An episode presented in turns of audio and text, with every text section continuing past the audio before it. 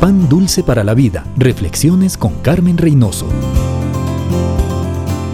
Todo lo que somos y todo lo que tenemos se lo debemos a Dios nuestro Creador. Al agradecerle, le reconocemos como el único Dios verdadero, nuestro guía, proveedor, libertador y Señor.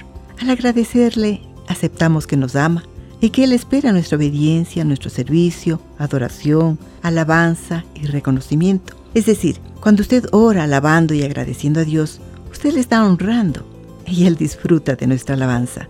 Vivimos en una cultura de ingratos. Pensamos que merecemos todo. Pedimos y esperamos que Dios nos dé. Y cuando Él nos da, ni siquiera nos acordamos de agradecerle. Solo examine la oración con que inició usted este día. Señor, dame, bendíceme, bendice, ayúdame, ayuda, te pido.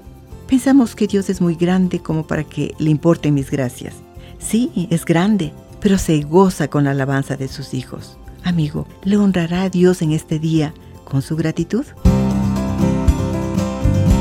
Pan dulce para la vida. Reflexiones con Carmen Reynoso.